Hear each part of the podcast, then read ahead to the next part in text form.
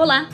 Bem-vindos a mais uma edição do Consulta de Rotina, o videocast do United Health Group Brasil.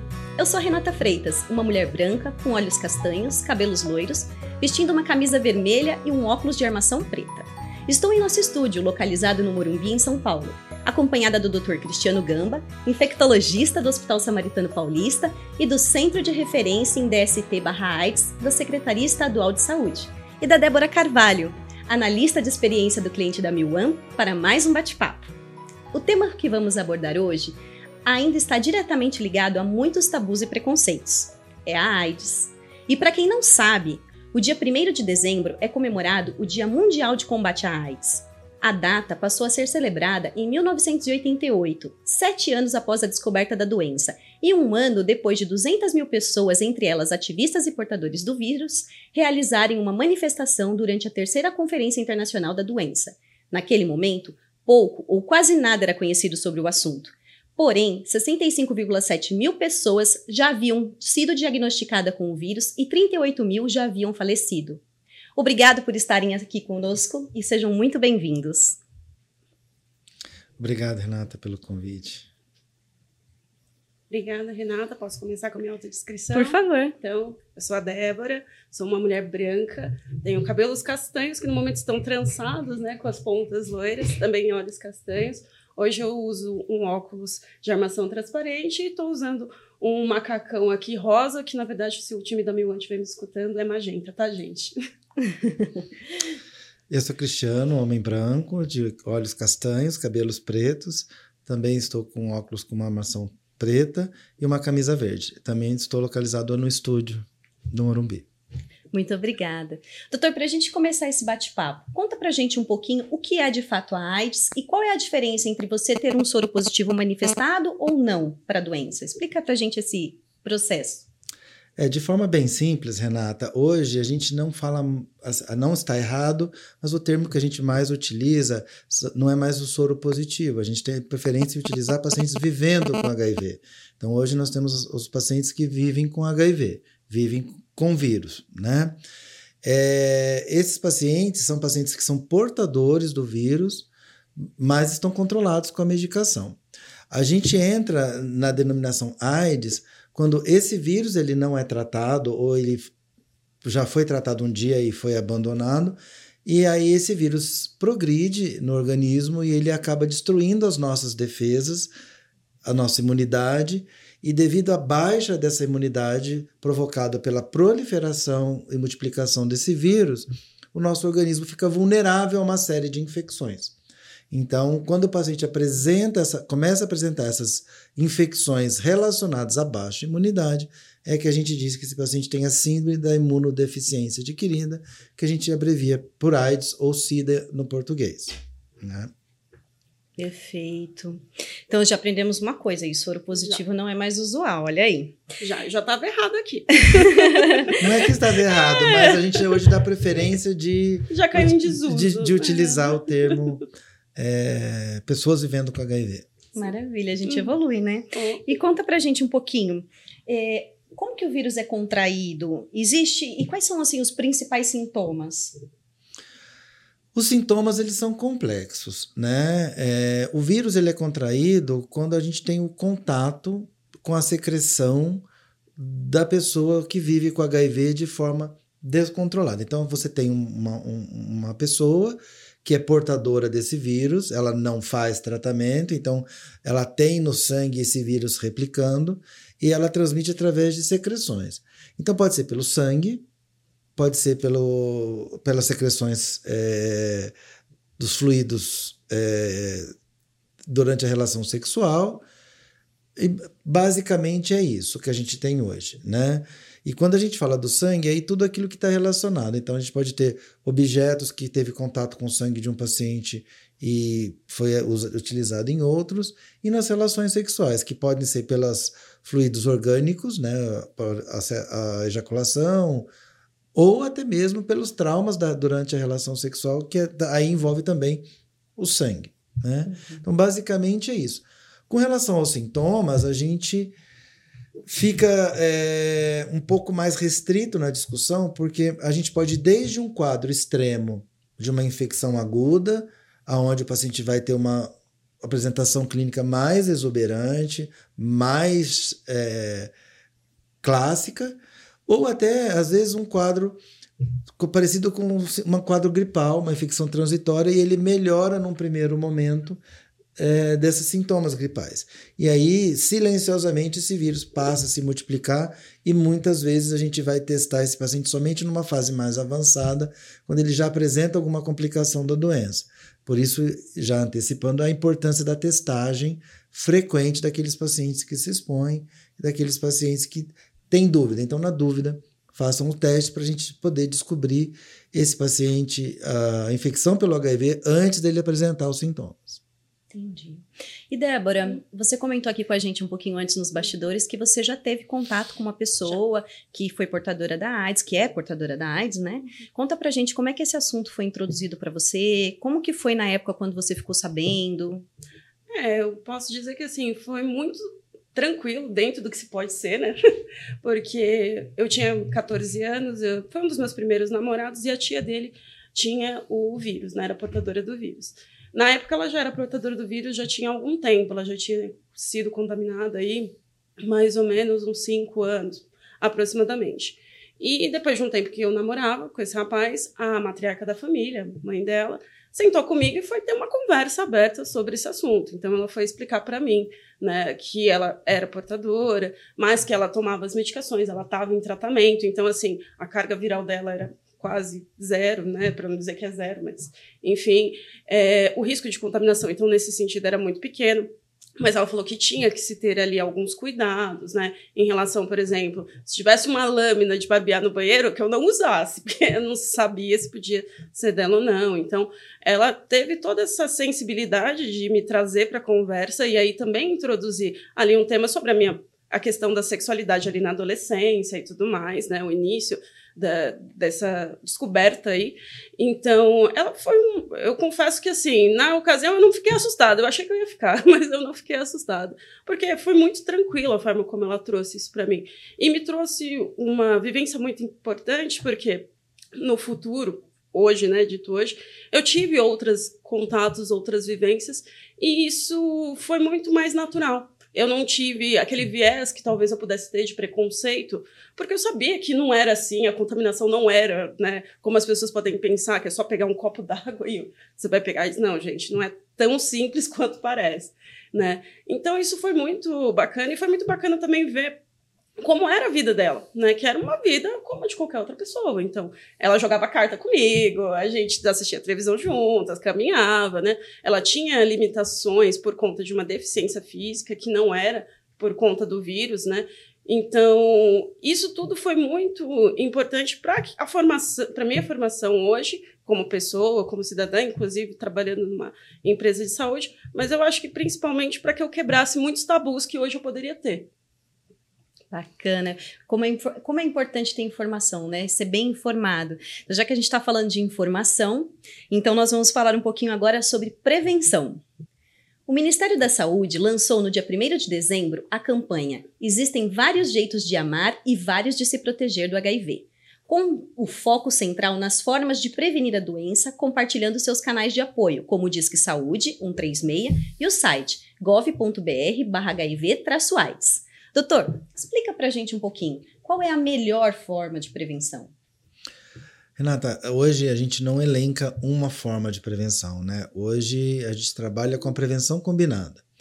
A mesma pessoa, a gente trabalha tanto de uma pessoa quanto a outra, então a gente, por exemplo, da relação sexual, a gente vai do uso dos preservativos, o lubrificante no preservativo, né? Lembrar sempre dessa parte. Isso evita o trauma, isso evita as lesões e diminui o risco de ter é, exposição do sangue. A gente tem também hoje é, o que a gente chamava de preservativo feminino, que a gente chama de preservativo interno, porque tá, os homens, alguns homens estão utilizando também. Então nós temos hoje duas, duas, duas possibilidades de preservativo. A gente tem é, a, as, as medicações que estão disponíveis na rede pública de prevenção. Então, se você se expôs é, e está preocupado, você procura o atendimento. A gente hoje tem como atuar de forma a ideal até 72 horas da exposição, a gente consegue iniciar uma medicação com alta eficácia da transmissão. Nós temos hoje medicações pré-exposição, aquela medicação que você toma antes da relação. Então, também precisa de estar na assistência, procurar é, o médico infectologista ou a rede pública.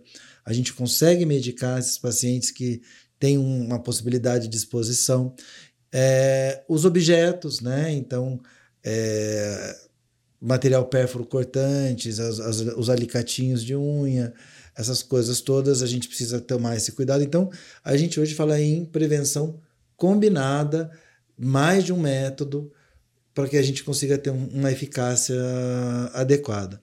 E uma das formas de ter essa prevenção também é a desmistificação e a informação adequada, porque às vezes a pessoa se sente constrangida em procurar um centro de referência ou de procurar um atendimento médico. Então, a gente, às vezes, a, pessoa deixa de procurar informação e aí ele acaba se contaminando para tentar manter o sigilo de determinadas situações.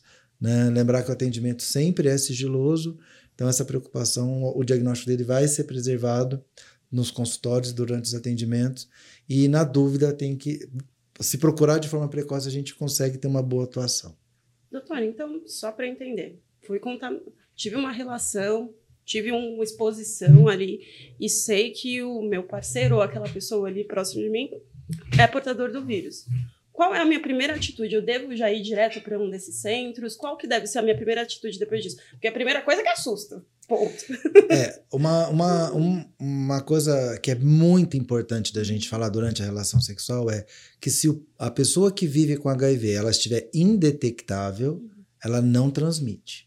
Então hoje a gente fala de que indetectável é igual a intransmissível.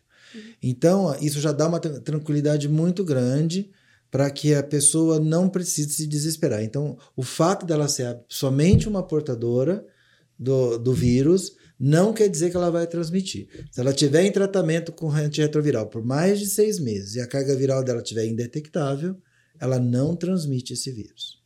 Tá? Mas você teve a relação, vamos supor que não foi nem com uma pessoa sabidamente HIV, porque essa situação eu acho que é mais tranquila, porque você tem como conversar.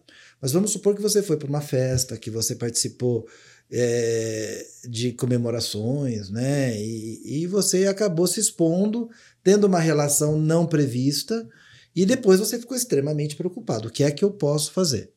Então, a eficácia, a, a rede pública disponibiliza esse atendimento. Esse atendimento ele é sigiloso, ele é gratuito no, no, nosso centro de referência, né? Mas o Brasil todo tem os seus centros, tem a sua forma de, de, de atendimento. E o tratamento ele é único no país todo, então ele é baseado num protocolo do Ministério e a gente consegue fazer o que a gente chama de PEP, que é a profilaxia pós-exposição, né? Então, agora precisa procurar o atendimento, né? Não, não, não pode ficar com vergonha desse atendimento porque você perde o tempo de, de se proteger. E o ideal é que ele seja aí entre 72 horas. Né? Até 72 horas. É, eu posso falar aqui por São Paulo, né? Mas, por exemplo, a gente tem prontos atendimentos que às vezes eles medicam por 24, 48, 72, até que você possa ter o atendimento adequado para não uhum. perder essa janela. Então, pronto socorro funciona, nós temos pronto atendimentos aqui na capital que estão capacitados para isso, e as unidades básicas de saúde também. Legal. E a gente hoje sabe que esses autotestes também estão disponíveis nas farmácias. Uhum. E aí a pergunta que vem aqui é: eles funcionam? Eles são confiáveis? Esses autotestes, eles são confiáveis, eles têm uma sensibilidade bastante grande, mas não é 100%. Então, é, esses autotestes, eles servem porque, como eu disse um pouquinho antes, muitas vezes o paciente não quer se expor de ir a uma unidade de saúde para te testar. E aí esse medo de se testar faz com que ele não vá à unidade e ele não se teste. Então esses testes eles são confiáveis, só que eles têm, eles demandam alguns cuidados que estão escritos no próprio bula do teste, mas a gente nem lembra de ler ou lê e, e acaba Ignora. não assimilando. Se o teste, autoteste de farmácia for positivo, Renata, ele precisa depois ser refeito o teste e confirmado o teste laboratorialmente. E se ele for negativo, a probabilidade de você não ter o vírus é bastante grande. Mas, como a gente lembra, nós temos a chamada janela imunológica. Então não adianta a gente se expor a uma infecção na sexta e querer fazer o teste no sábado, no domingo, na segunda, que sabidamente ele vai dar negativo. Então, a gente, para alguns testes, ele é de 60 dias, essa janela imunológica, e de outros é até 90 dias. Se ele dá positivo antes, a gente confirma. Se ele dá negativo, você precisa repetir esse teste é, e aí depende do teste que você comprou, se foi de saliva, se não foi. Você precisa repetir esse teste depois de 60 ou 90 a 90 dias para poder ter a segurança de que está realmente negativo.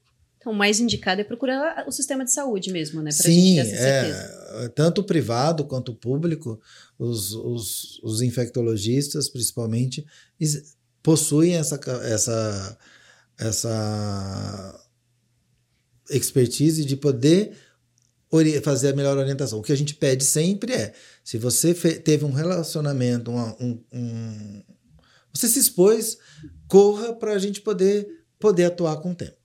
Né? Depois que passa três, quatro dias, a gente não tem mais como começar a medicação. E agora conta uma curiosidade aqui pra gente. Já se passaram aí do início da, do anúncio da, do vírus, do HIV, enfim, da doença, 35 anos. E tem algumas especulações recentes que falam que está muito próximo, que a doença já foi encontrada. O que, que você traz para a gente de informação sobre isso? Sobre a doença realmente? Existe um, uma previsão? Ela, existe uma sobre cura? cura? É, ah, ou tá. existe uma previsão? Estamos perto dela? O que, que a gente sabe sobre isso? Renata, é, a gente vem em ondas nesses 35 anos e a gente achou que lá no começo, a gente achava que logo se descobriria uma vacina e que a infecção pelo HIV seria um problema passageiro.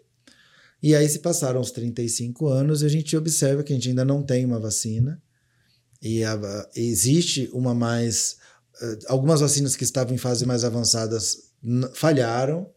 Nós temos hoje uma vacina que está numa fase intermediária, mas por um curto período ela não estará disponível.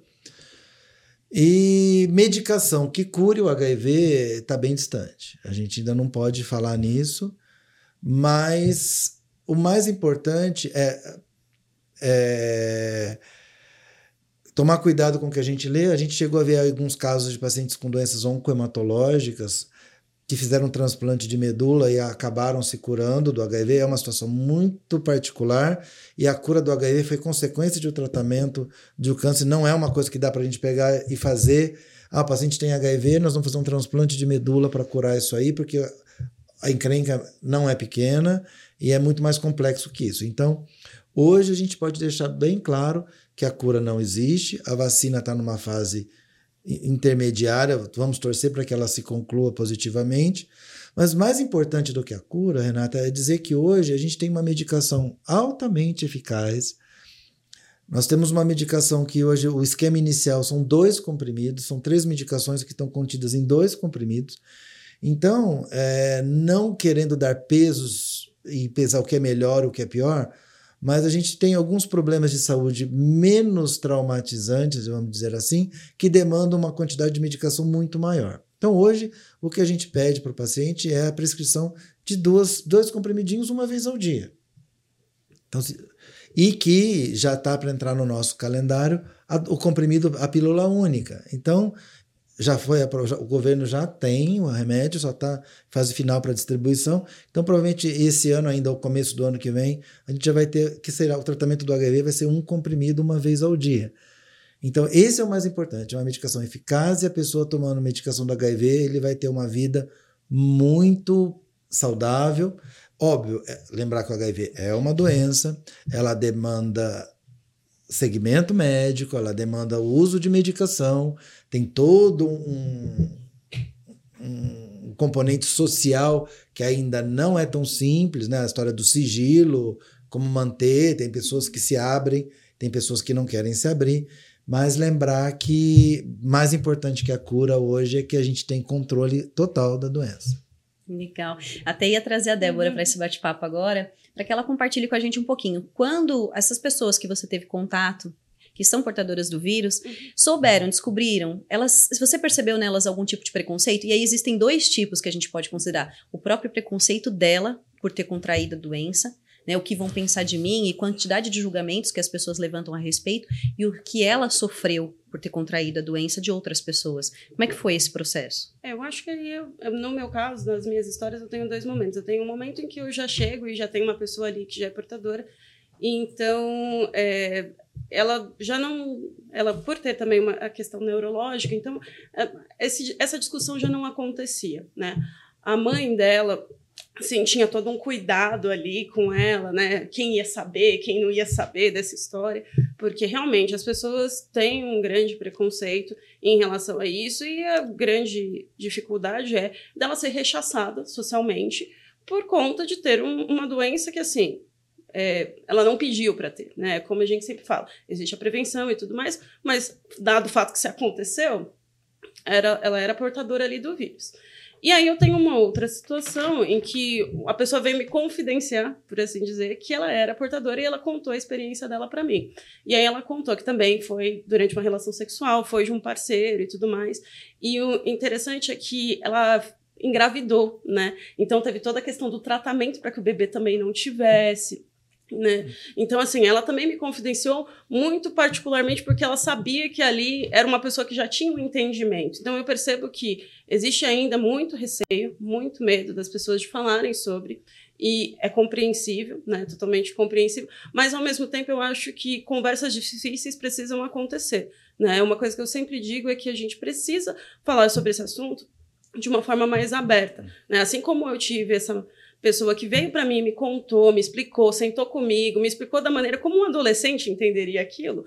A gente precisa ter essas conversas dentro de casa e na sociedade de um modo geral, para que justamente essas pessoas cada vez estejam mais incluídas, né? E a gente entenda que realmente não é tão simples assim a questão da contaminação, que a pessoa consegue realmente ter uma vida é, dentro do, das limitações que ela possa vir a ter ali com a doença tranquila. Então, assim, sim, eu sinto que nas ambas as situações o preconceito estava ali rondando, mas dentro, por exemplo, do seio familiar ou assim, de alguns ambientes, a pessoa conseguia se sentir acolhida. Né? Eu acho que, num primeiro momento, talvez seja isso que a gente precise, desse acolhimento. Mas pensando em sociedade, a gente precisa ter essas conversas para evoluir, para que esse preconceito cada vez diminua mais e a informação correta né, chegue também para todo mundo.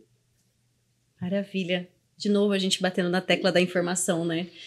É, e aí eu vou trazer, falando de informação, um pouquinho mais para a gente conversar a respeito, porque assim, hoje a gente tem uma sociedade repleta de informação, né? A gente tem informações positivas, informações às vezes fake news, que a gente fala aqui, mas o Ministério da Saúde trouxe um dado muito interessante recente para gente, que o grande incidente, a grande quantidade de pessoas com que contraíram a doença são adolescentes, são jovens, muito jovens, que são repletos de informação. E a gente sabe que a gente tem diversos meios de prevenção, inclusive distribuídos de forma gratuita.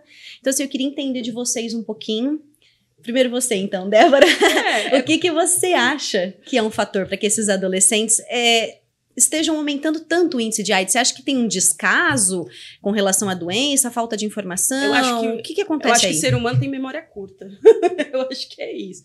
Eu acho que talvez para algumas pessoas que viveram um pouco do boom do que foi a AIDS, tem uma percepção diferente de adolescentes, né? Hoje a gente tem, né, os adolescentes aí são do começo aí dos anos 2000 para cá. Então, eles não viveram a grande situação que foi, o alvoroço que foi com a descoberta da doença, com tantas pessoas vindo a falecer aí antes que os tratamentos pudessem evoluir e tudo mais. Então, o ser humano tem memória curta. Pode pegar a pandemia até como exemplo, né? A gente está não tem nem dois anos que a pandemia teoricamente finalizou. Quantas pessoas ainda usam o bendito do álcool gel? Né? Então, assim, eu acho que um dos pontos é isso. A gente tem uma tendência a não lembrar tanto do que aconteceu ali no passado e, consequentemente, ficar imprudente em algumas situações.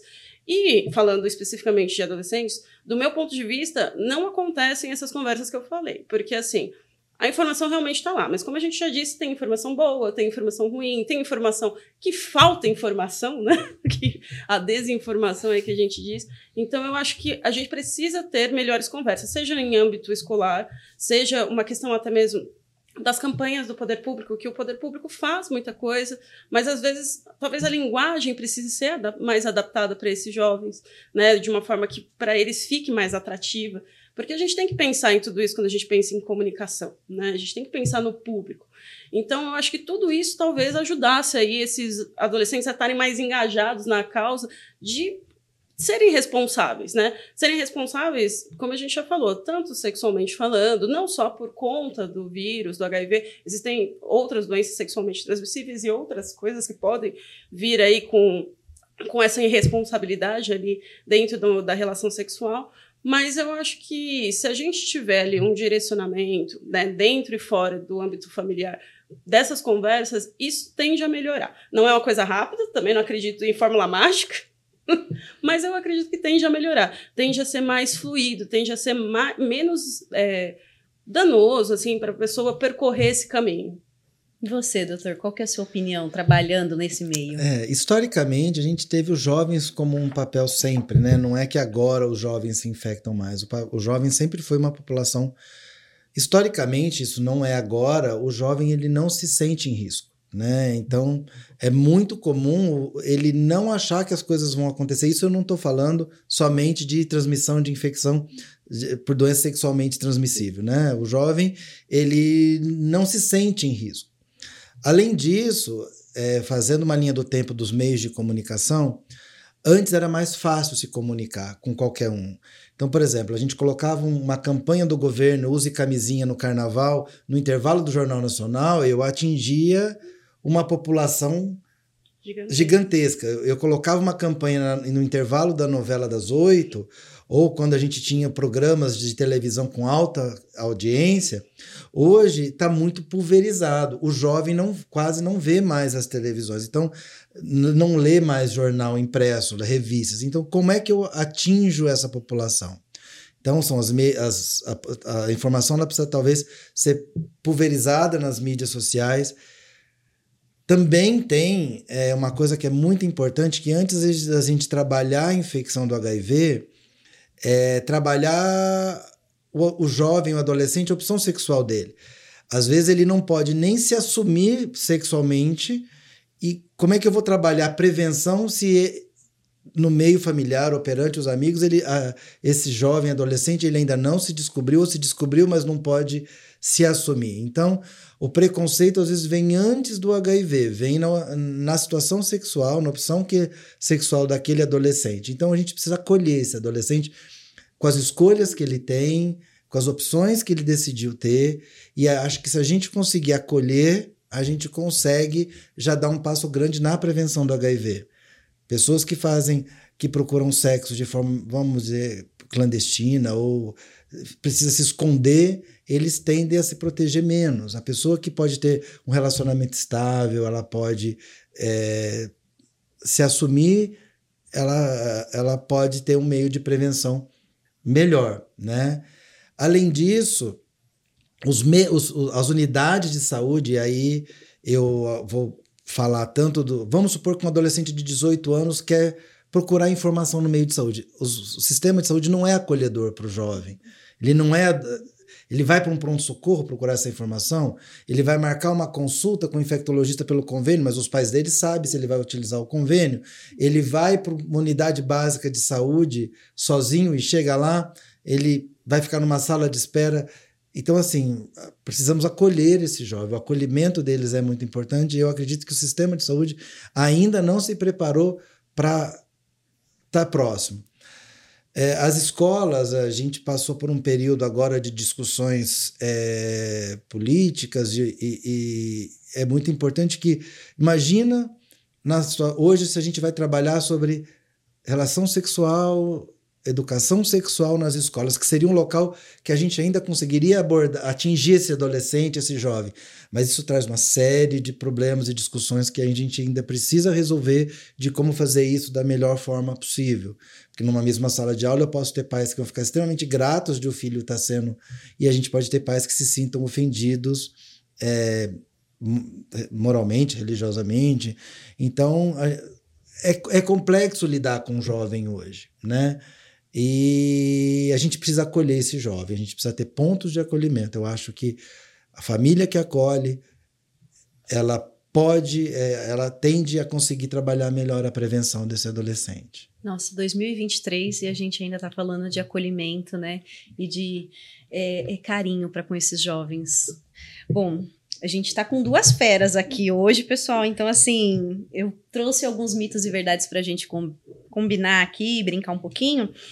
E vamos ver, mas eu acho que vocês vão gabaritar aqui, o doutor com certeza, né? Mas estou achando que a Débora também vai gabaritar. Mas para a gente até compartilhar com as pessoas aí que nos ouvem e nos assistem, então vamos alguns aqui.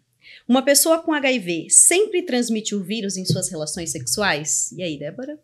Eu acho que é um mito, até pelo que o doutor já explicou aqui, né? Que não é totalmente. Que assim, a pessoa em tratamento, ela não chega a ser uma pessoa transmissível, né? Então, a carga viral dela, né? Ela é muito pequena quando é existente ali. Então, não, ela vai conviver a vida inteira com a doença, ok? Mas não necessariamente ela vai ser transmissora.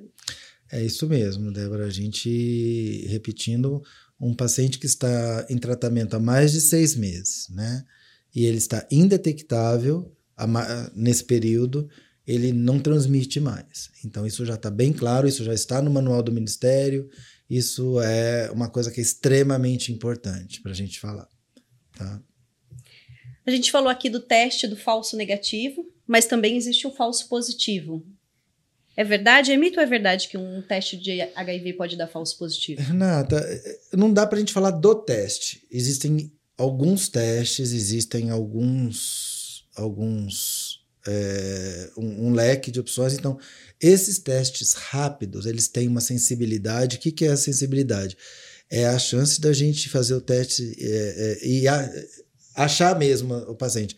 No meio dessa, dessa população, pode ter um ou outro que dê positivo no teste rápido e ele depois eu vá investigar e é negativo.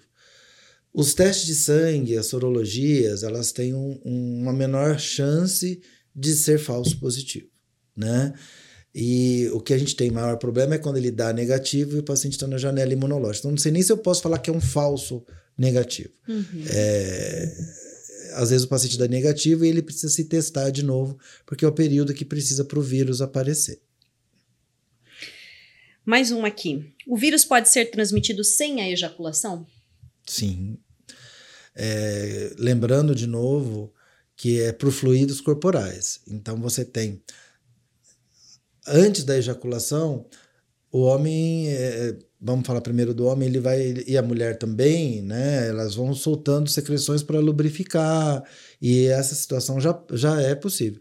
Além disso, durante a relação sexual, dependendo é, da prática sexual em questão, ela pode ter pequenos traumas que podem levar a lesões de pele com pequenos sangramentos. Então, isso é outro importante, né? E por isso que é importante da lubrificação que a gente estava falando, né? Uhum. E só retomando a, a, uma discussão lá atrás da prevenção, Renato, quando a gente fala do uso do preservativo, é muito importante que o preservativo seja usado de forma correta. Porque também, se você colocar o preservativo de qualquer jeito, se você não utilizar a lubrificação, a eficácia do método vai, vai diminuindo. Então, a gente precisa que o preservativo seja.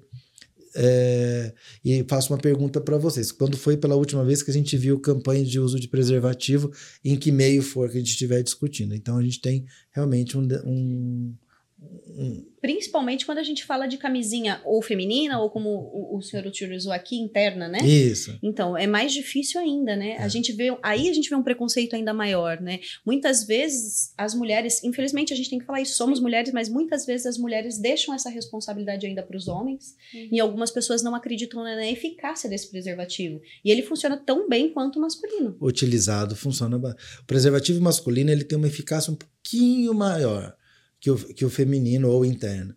Então, mas ele é alta eficácia. Por isso, que, por isso que a importância da prevenção combinada.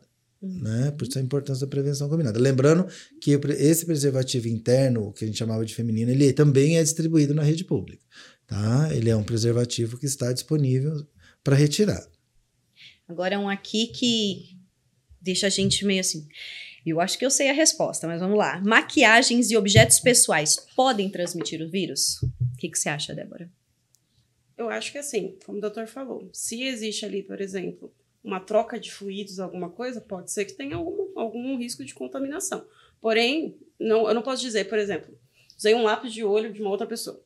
Isso não necessariamente, eu não necessariamente vou estar contaminada. Na verdade, o risco é quase zero, para não dizer que é zero. Uhum. Né? É, agora, por exemplo, usei um objeto ali, né, dentro do universo da maquiagem, pode ser um objeto cortante, por exemplo, uma pinça, alguma coisa ali, e teve uma troca de fluido ali. Pode ser que aconteça alguma, algum risco de contaminação, sim. Então, eu acho que depende muito do que estamos falando. É, a maquiagem em si a gente não, não coloca como uma forma de transmissão, né? Mas objetos é, é, pessoais, de que objetos gente, nós estamos falando?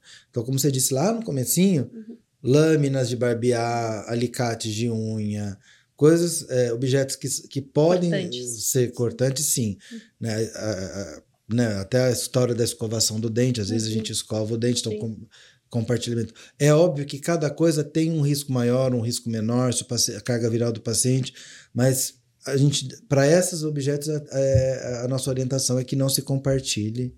É, é, agora, os outros, o copo, a maquiagem, escova de cabelo, aí não, a gente não vê nenhum risco para. Para a gente fechar aqui, a última.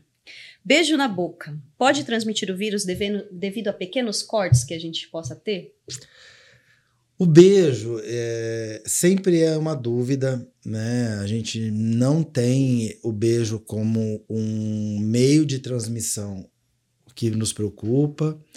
O beijo, aparentemente, ele tem uma, uma segurança, mas como a gente já disse, a troca de fluidos de sangue, a saliva não passa, né? Então não é a saliva o problema. O problema é sangramento de, um, de uma pessoa sabidamente positiva e, e, e o outro é, parceiro do beijo tem alguma lesão, alguma úlcera, alguma feridinha. Então, de forma. A possibilidade não é zero, né? Então a gente não dá para dizer que não é zero. Mas o beijo, ele precisaria de uma, uma sequência de condições para que a gente consiga. para que esse vírus consiga, possa ser transmitido pelo beijo, mas de forma prática, ele não é um meio com uma alta transmissão. Bom, fechando aqui o nosso bate-papo, a gente falou bastante sobre informação e preconceito. Então, assim, na opinião de vocês, vocês acham mesmo que essa parte de informação, de preconceito, faz parte de todo o processo que essas pessoas que contêm o vírus vivem? É, é uma parte, além de toda a dificuldade que eles têm com a doença, lidar com isso ainda tem um, uma parcela bem grande de importância dentro desse tratamento? Olha, eu acredito que sim, porque justamente muita gente não procura o tratamento por se sentir aí amedrontado do que as pessoas vão pensar, se é sigiloso ou não, como que vai ser, se alguém souber, se alguém do meu trabalho souber, como que as pessoas vão lidar comigo. Então, eu acho que sim, é, o preconceito ainda é um, um grande fechador aí de portas para que essas pessoas consigam acesso ao, tra ao tratamento, mas é como eu falei, também a informação, né? Ao mesmo tempo em que tem a questão do preconceito, eu acho que você sabendo ali como lidar com a situação, se você se vê exposto, você vai procurar, porque você não vai deixar aquilo apenas pelo preconceito. O preconceito vai pesar, sim, claro que vai, como o doutor já falou, até por questões ali da própria sexualidade da pessoa, isso vai pesar. Mas vai pesar também sobre você a questão de você manter a sua vida, né? a manutenção da vida.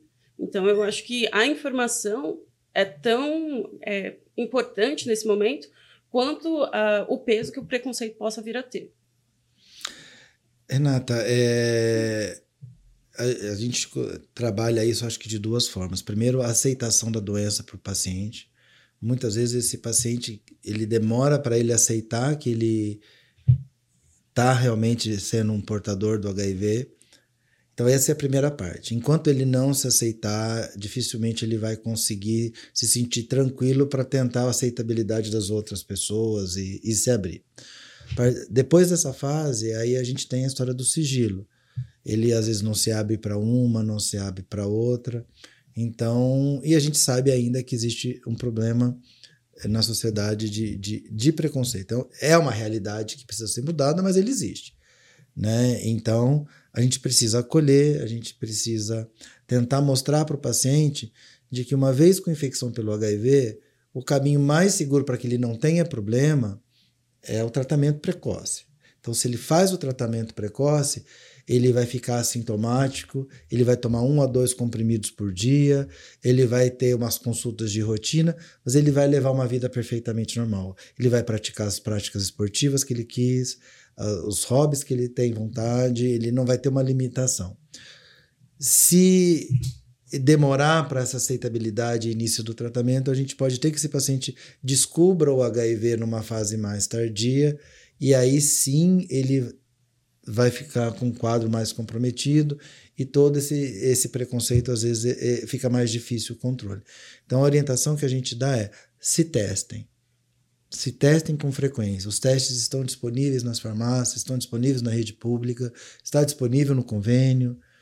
Existe o segredo, o sigilo. Uma coisa que a gente percebe, por exemplo, que às vezes muitos funcionários eles são funcionários de empresas e o convênio é da empresa.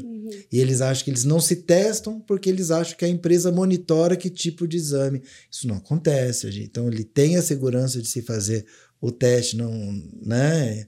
Não tenho medo de fazer o teste, porque essa é a melhor forma para que a coisa comece bem. Diagnóstico precoce e tratamento precoce. A gente podia passar um dia aqui falando sobre isso, né?